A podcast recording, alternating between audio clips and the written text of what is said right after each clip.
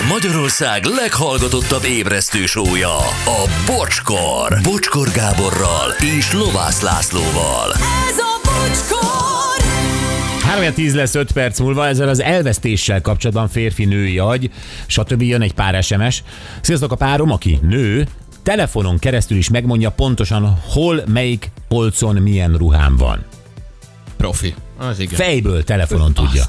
Szerencsés vagy. Sehol nem találtam tavaly a síkesztyűmet, mondtam a páromnak, menjünk, vegyünk egy másikat, és akkor rögtön meg lesz. Totál hülyének nézett, de 3 hétnyi vívódás után elmentünk, és vettünk egy újat. Mikor hazaértünk, a fejemre csaptam, oda mentem a szekrényhez, és kivettem a tavalyi kesztyümet a Sálak, sapkák, kesztyűk feliratú dobozból. Még nem is rejtőzött el nagyon. Nem. Lehet, hogy egyértelmű felirat kellett volna a dobozra. A nő pakol, 2 pont. A cukor az orvosságos szekrényben van, egy kávés dobozban, amire rá van írva, hogy só. Na, ezért nem találjuk. Igen, és ez létezik. Ez vicces.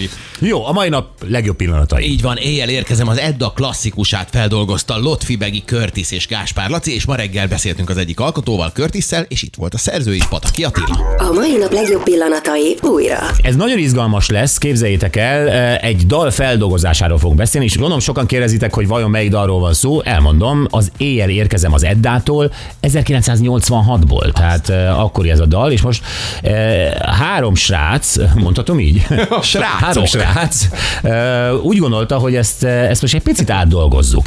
És majd rátuk bízzuk, hogy ez mennyire jön be, vagy sem, de a 3 srác nem más, mint Körtis, Lotfi Begi és Gáspár Laci. És mutatunk egy részletet belőle, és majd beszéljünk erről. Tehát ez az Éjjel érkezem, Lotfi Begi hangszerelte, zenei producert, kette, Gáspár Laci énekel, és Körtis rappel benne. Jó, egy apró részlet. Nem érzed ezt a kín, nem voltál féltékes soha, nincs benned semmi küzdködés, ha egy másik ér előtt odal. Ezerszer elmondtam már, háború vagyok, és csak te vagy a békém.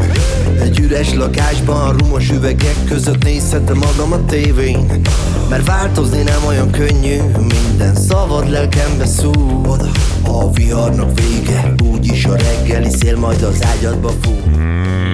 Ez volt a Körtis rész. Most azért a Körtis rész, mert ő valamit hozzátett, ami hát nem volt benne az eredetiben, és a másik oldalon meg baromi kíváncsi vagyok arra, hogy az eredeti szerző, aki ezt a dalt úgy álmodta meg, ahogy megálmodta, aki gyakorlatilag tényleg egy országos sikerré tette, egy himnusszá az előadás módjával, nyilván a dalszövegével, a hangjával, hogy ő vajon mit szól ehhez. És ezért vannak 2-en itt a vonalban.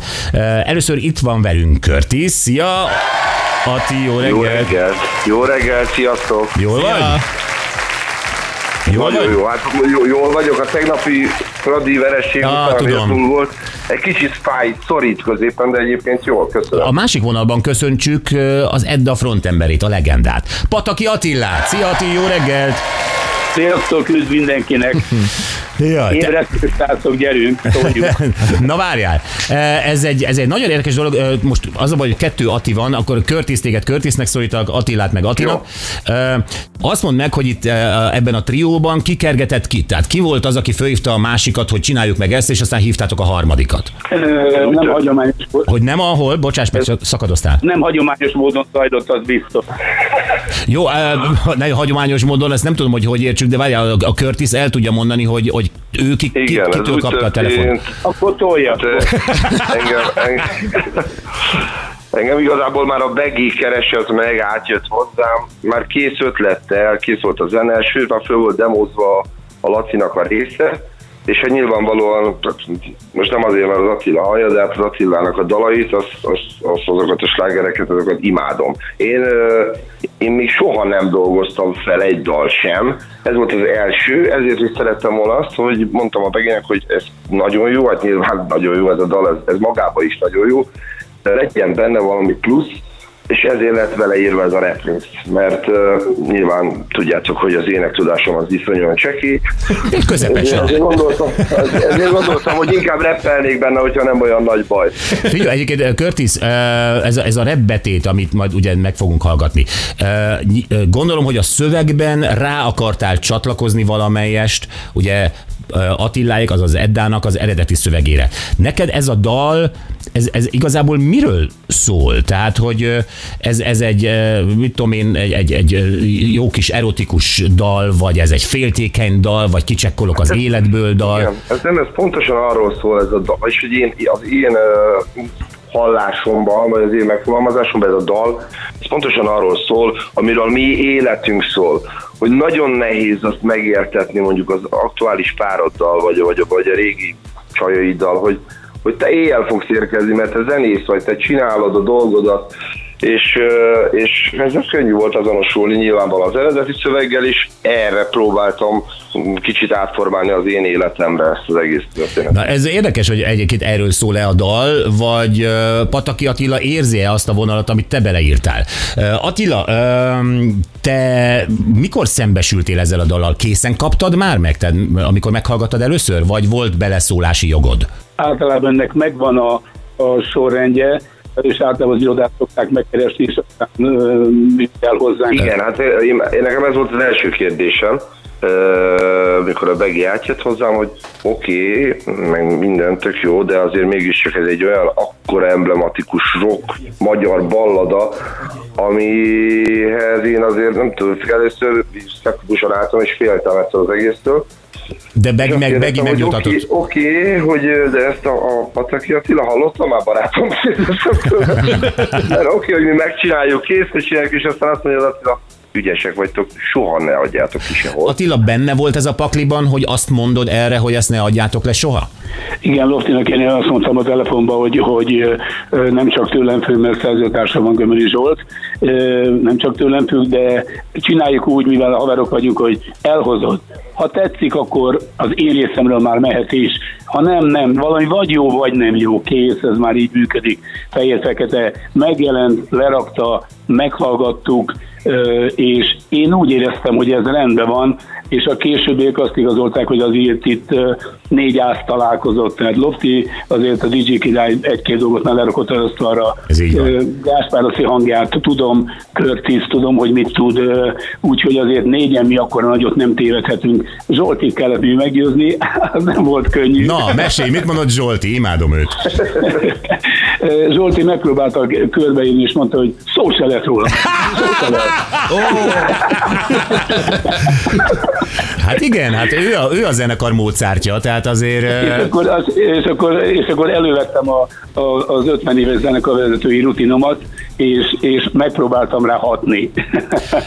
Ez érdekes, de hogyan? Mert nyilván lehet parancsszóval is, nem tudom, hogy köztetek ilyen-e a viszony, de észérvekkel is lehet. Te próbáltál Zsoltinak, aki egy fantasztikus művész, egy nagy zongorista, és hallja ezt a Tudsz Lotfit. Nagy szerző, igen, 40 éves szerzőtársam. Mondom, hidd el nekem, hogy Zsolti, hogy ez megnyitja az ollót, viszik az ő zenei irányzatukba. Hát a legrosszabb esetben mi történik, mint az edzőn mondott Miskolcon, amikor atléta voltam, és a edzés végén mondta, hogy én még 10 darab százat lefutnék főnök, ugye, mondom, használ ez, és azt mondta, hogy hát csináld meg, általában nem használ. Jó, igen, ez egy érdekes hozzáállás. Most te, Attila, tudom, hogy te nyitott vagy, és hogyha viszont ha ott ül veled szemben Lotfi Begi, aki egy mosolygós cuki figura, hát nem tudod azt mondani az arcába, hogy Begi, ezt nem akarom. Nem? Itt könnyebb lett volna a dolgom, mert mondjuk idézőjelben nem illik, de Zsoltira fogtam volna, és kész. Ez az. Azért a rutin, az mégiscsak rutin, 50 év, az csak rutin, terepen, gondold el. Ez az igazi diplomácia. De, hogy ragd le magadról azonnal a terre. De ami a lényeg volt, hogy megfogott a nóta, tehát azért ne ugorjuk azt, tehát megfogott a nóta, a représz kimondottan valami új ízt adott, formát adott neki, és azért az is lényeges, hogy az arcokat megnéztem, mind a 3-an együtt velem is 4-en sokat megéltek vagyunk. És mégis alázattal nyúltak hozzá. Én azt gondoltam, amikor első hangokat meghallottam, azt mondtam, hogy nem, mondom, szét fog járjázni. kész. És nem ott maradt a történeten. Valószínűleg, hogy megélték ők is ezt az élést, amit én akkor megéltem még 86-ban, hiszen ez egy minden dalunk megélmények alapján íródott. Ez is, előztem van a kép, amikor tényleg egy házi bulira elcsörtettünk, és ott egy ilyen nagyon vagász, nagyon jó képű, még nekem is jó vágásnak tűnő csávó, úgy elkezdett, hogy kacérkodni a nőm felé. Oh. És én láttam, hogy ő meglátott, mint nő, hogy dobott egy labdát, hogy nagyon izgalmasabb a szitu. Én meg olyan fáradt időszakon volt, és elkezdtem érdeklődni, hogy drága, ha zavarnak, akkor leléphetek, én nem akarok ebbe a buliba is zavarni, hát akkor még azért elég vadabb életet éltem, nem voltam ilyen szentember, mint most. És aztán el, és hétvégén buli volt, haza, éjszaka, aznap nem nagyon beszéltük, kerültem, és aztán éjszaka, hogy hazaérkeztem, egy ilyen padlástérbe volt a hálószobánk, az én fáradt haragommal, mint sértettségemmel, mindennel, és úgy betűzött a hold, őrült jó meleg idő volt, ott feküdt végig, egy szál lepedővel letagadva, és én olyan vadállatszerelmes voltam, és olyan félték, hogy megőrültem, csak hozzábújtam, simogattam, és belesimogattam magam. Jaj, és csak én mozdulok. Igen, így. Igen, én ismerem ezt, én tudom, miről beszélsz, Ati. Ez igen, gyönyörű. Nem megéltél valami ilyesmiket te is. De nem egyszer. Nem, most ahogy leírtad, teljesen harmóniában és összhangban volt a dalszöveggel. Körtis Attila, figyelsz rám? Itt vagy még? Igen, persze, itt vagyok. Most, hogy tudod, hogy mi a sztoria Attilának, átírod a rappet? Természetesen, nem, kihúzom.